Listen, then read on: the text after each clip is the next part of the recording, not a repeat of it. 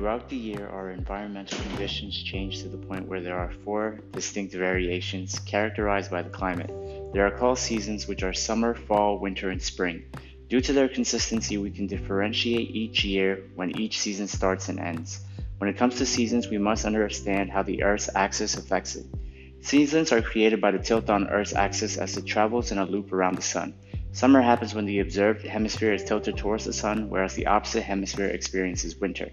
When a hemisphere is tilted towards the Sun, it receives more sunlight, hence why it, has warmer days, while the opposite hemisphere receives less sunlight. Meaning, Earth's tilted axis affects the amount of sunlight a hemisphere receives, which in turn determines the season it is experiencing. Only exception is the equator where the sun strikes around the same angle, which consistently gives around the same amount of sunlight of around 12 hours.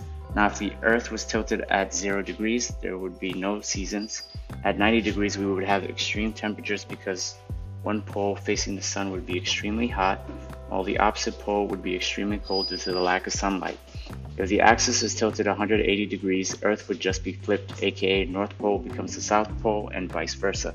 There would not be any extremeness in temperature.